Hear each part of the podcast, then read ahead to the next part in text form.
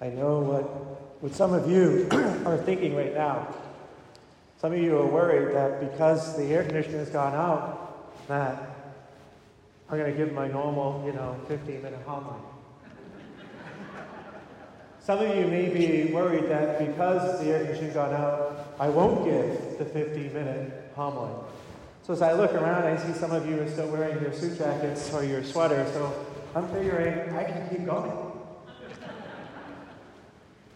Today is Priesthood Sunday.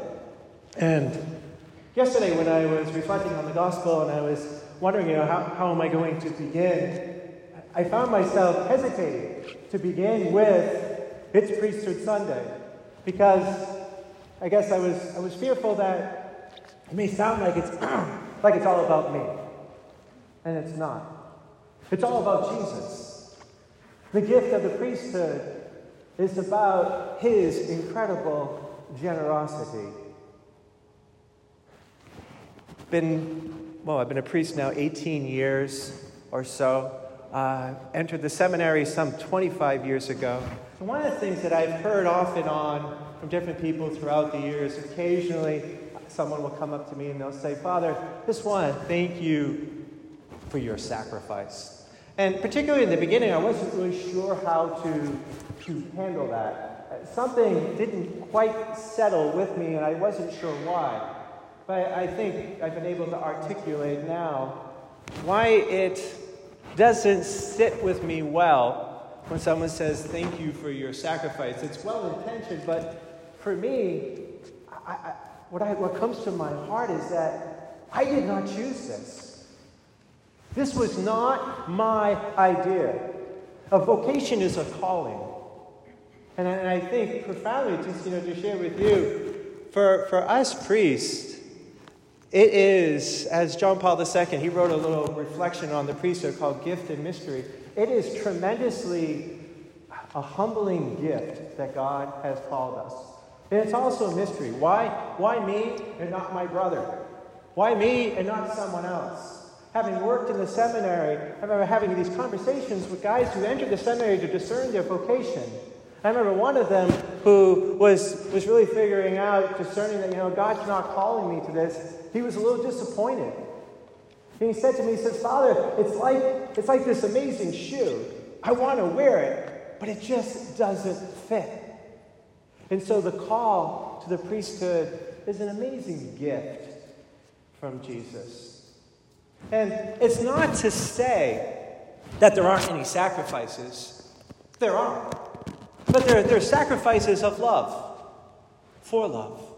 One of the things that we try to highlight for our seminarians, that the vows that we take, poverty, chastity, obedience, it's a freedom from something. So there can be a freedom for something.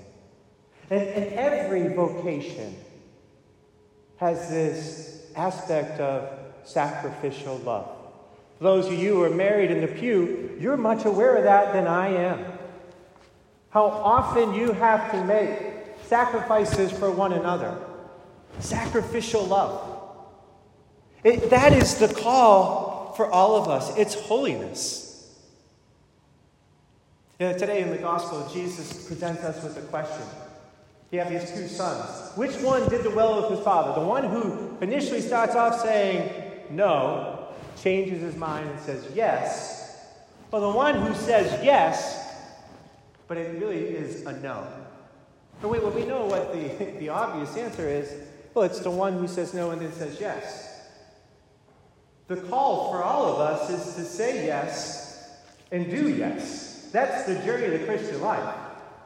But the reality is, we don't. Maybe we start off yes, and then it's no, and then it's yes. At least in my life. When we all took our vows, a vow is a promise we make to God because we can't do it on our own power.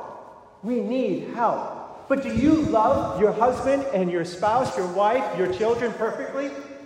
No.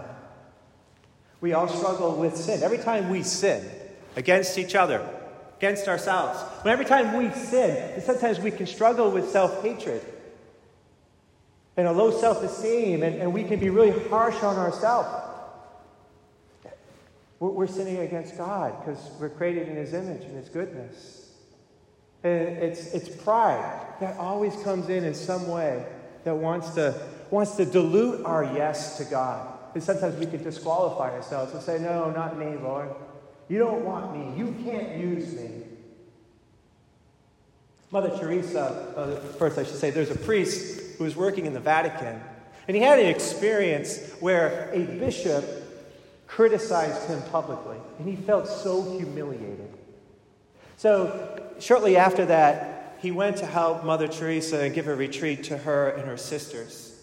And he couldn't wait. He's like, he waited for his opportunity just to kind of share, you know, his sad story about how humiliated he was made in front of this bishop, in front of a bunch of people. And as he shared his story, Mother Teresa just listened very, very empathetically, and said, you know, dear Father, that humility often begins in humiliation. How do we receive those moments where it just, we find ourselves being humiliated? You know, and it's to see that as an opportunity to say, Lord, I have so much to grow, to try to find my identity in you, and not what I do and what I don't do. You know, today we have this great gift, because of the priesthood we have the gift of the Eucharist. And I think it's just the grace for us to say, Jesus, I want to live after you. We heard in the second reading, to have the attitude of Jesus, to have the mind of Christ, means to have a humble and contrite heart. Well, Jesus didn't need a contrite heart. He had a humble heart, but we need a contrite heart that acknowledges our brokenness, that recognizes, Lord, I want to imitate you. I want to lay down my life in sacrificial love for others without counting the cost, without finding it coming back to, oh, what about me? Jesus, I want to have your attitude that humbly obeys. I can't do it on my own. I need a transformation. I need your grace. So we pray for that grace. As we receive in the Eucharist, each of us in our vocation, I think we come here and we say, Lord, I can't do this on my own. Help me to love like you. Help me to be humble like you. Help me when I am corrected that I don't find myself just my pride coming up, that I can receive that with grace and continue to make my own life a yes, yes. Amen.